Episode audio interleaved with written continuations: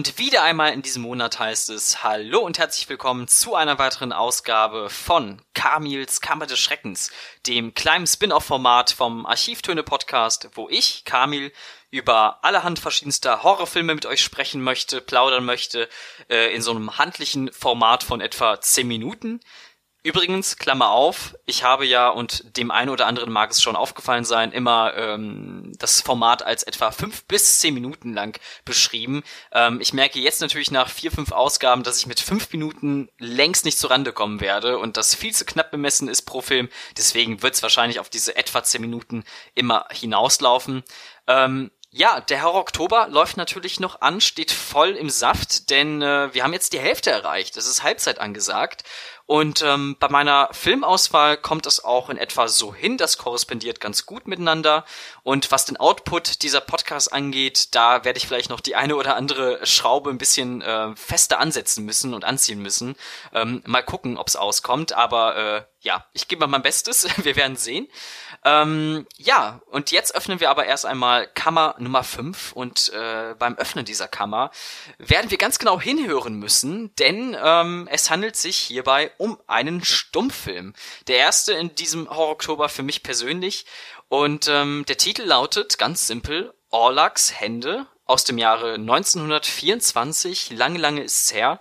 Und Regie hat damals Robert Wiene geführt. Ähm, ich werde jetzt auch gar nicht groß weiter um heißen Brei rumreden, springen wir sofort in die Handlung des Films rein. Ja, Dreh- und Angelpunkt dieser Geschichte ist natürlich Orlak selber, ein gefeierter Pianist. Ist natürlich auch großartig, einen Stummfilm ausgerechnet über einen Pianisten zu machen. Ähm, aber ich glaube, es gibt auch tatsächlich nur eine Szene, wo wir ihn Klavier spielen sehen und äh, da brauchen wir auch gar keinen Ton, sondern da sind die Bewegungen so technisch eindrucksvoll, dass äh, wir sehr, sehr schnell verstehen, dass es offensichtlich auch ein sehr guter Pianist ist. Ähm, jedenfalls gerät er auf dem Weg nach Hause zu seiner Frau in ein ähm, großes Unglück, in ein großes Zugunglück, um genau zu sein, als nämlich zwei Züge volle Möhre ineinander rasen. Ähm, hier übrigens die Kollision wunderbar durch einen geschickten Schnitt äh, kaschiert. Ähm, ich meine, das äh, zu inszenieren wäre damals wohl auch eine absolute Mammutaufgabe gewesen. Also ich meine, ähm, selbst äh, der Buster Keaton-Film, der zu dieser Zeit auch etwa entstand, äh, der General, dieser Zugfilm, der endet ja auch damit, dass ein Zug eine Brücke runterrast und ich glaube schon damals war das so der teuerste, äh, die teuerste Szene überhaupt, die teuerste Aufnahme aller Zeiten. Ähm, dementsprechend kommt hier der Schnitt auf jeden Fall an richtiger Stelle. Aber obwohl wir eben das Unglück nicht selber sehen, ähm, sind die Auswirkungen des Unglücks sehr schnell klar und sehr persönlich, denn Orlaks Hände sind danach einfach nicht mehr zu gebrauchen. Sie werden eingeklemmt und dementsprechend kann er nicht mehr seinem Beruf, seiner Leidenschaft, dem Klavierspielen nachgehen und ist äh, dementsprechend verzweifelt. Es gibt allerdings eine Lösung für sein Problem, nämlich in Form einer Operation. Und da streifen wir so ein bisschen dieses Mad Scientist-Genre.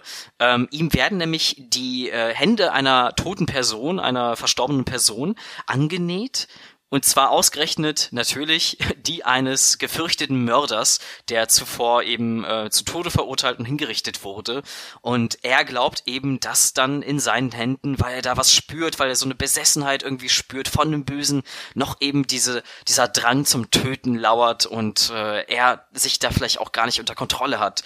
Was natürlich ähm, die perfekte Fortführung dieses Oktobers ist, denn ähm, schon in Evil Dead 2, den ich ja zuletzt hier vorgestellt habe, da geht's ja auch um Hände, die sich irgendwo selbstständig machen.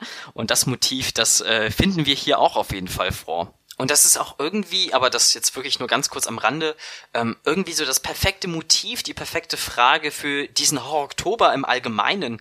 Ähm, dieses, okay, jetzt haftet etwas augenscheinlich Böses an mir und wie viel wird davon eigentlich auf mich übergehen? Denn ich meine, wir alle gucken jetzt so diese ganzen Horrorfilme wild und quer durch, äh, in denen ja auch so vermutlich die abscheulichsten Gräueltaten überhaupt vollzogen werden teilweise. Und was davon wird eigentlich bei uns haften bleiben? Was wird es bei uns auslösen? Inwieweit wird uns das irgendwie noch beeinflussen und uns irgendwo führen? Ähm, und das ist eine sehr spannende Frage, glaube ich, aber eben eine Frage auch für ein anderes Format, für einen anderen Tag. Daher schnell weiter im Text. Ähm, ja, Stummfilm, was soll man dazu sagen? Ähm, dieser Film wird, glaube ich, noch dem deutschen Expressionismus zugerechnet, zugeteilt, ähm, wobei ich hier wirklich ganz klar sagen muss, dass ähm, die Kulissen dieses Films meiner Meinung nach wenig Ähnlichkeit haben mit so diesem albtraumhaften, eigensinnigen, fremdartigen aus ähm, beispielsweise so Filmen wie Nosferatu äh, oder das Kabinett des Dr. Caligari. Das wirkt hier wesentlich natürlicher, finde ich. Ähm, Allerdings sind dafür diese ähm, Dunkelheiten hier wirklich sehr verschlingend und äh, sehr verschluckend gehalten. Das hat mir sehr gefallen. Das wirkte dann tatsächlich sehr unheimlich. Und bleiben wir ruhig mal bei dem, was diesen Horror im Film auch ausmacht.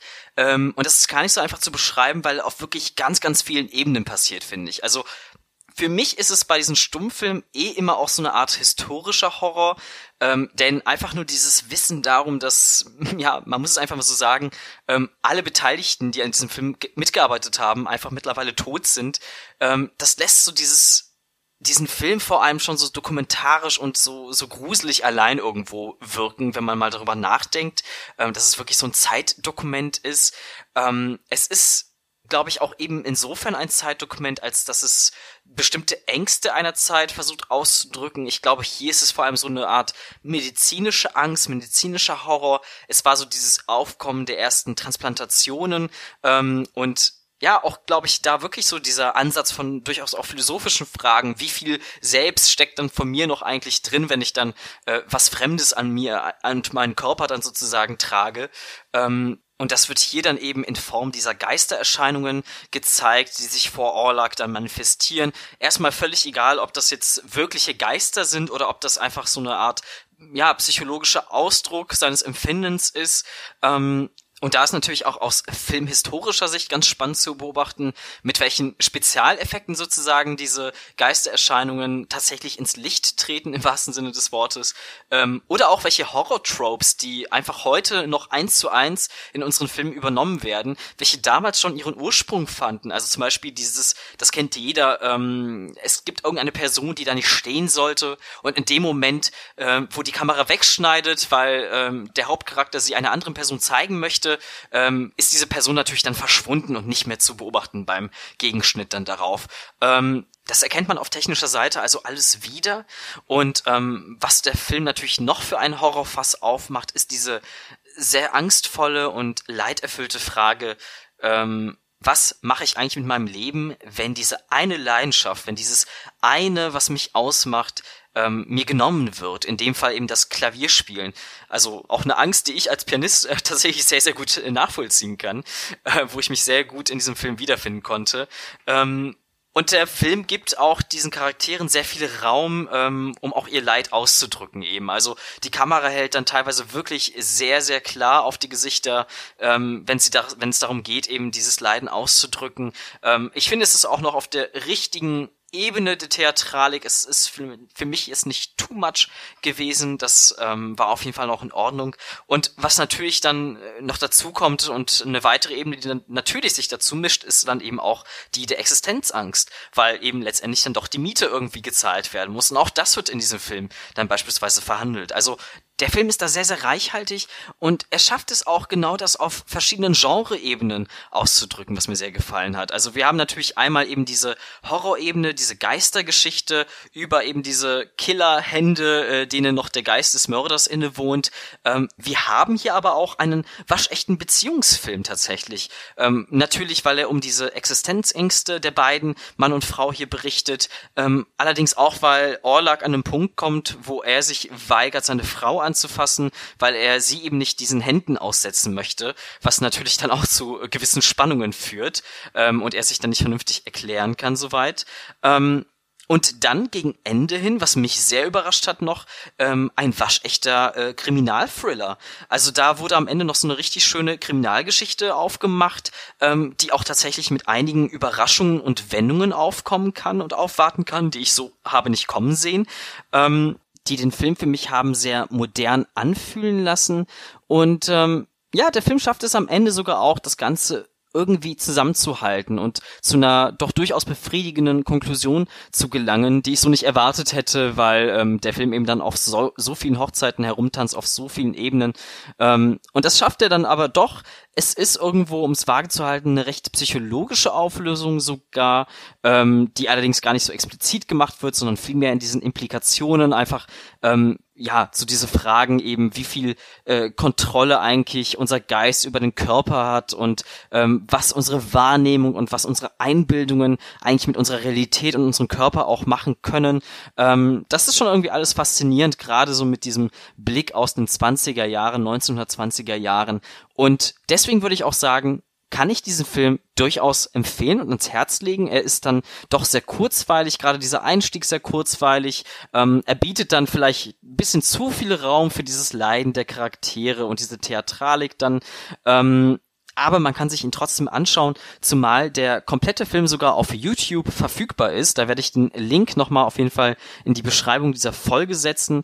Ähm, ich würde allerdings trotzdem an dieser Stelle sagen, auch wenn das jetzt durchaus euphorisch klang, ähm, falls jemand von euch dadurch jetzt äh, Lust auf einen deutschen Stummfilm bekommen hat, dann greift vielleicht für diesen Oktober doch eher zu so ähm, Klassikern wie Nosferatu und äh, das Kabinett des Dr. Caligari, die da einfach viel ikonischer und zeitloser und doch ein bisschen fremdartiger noch wirken ähm, und äh, die besseren Filme sind für mich tatsächlich, äh, aber für all diejenigen, die neues Futter in der Hinsicht irgendwie suchen, die dürfen sich gerne Orlaks Hände anschauen.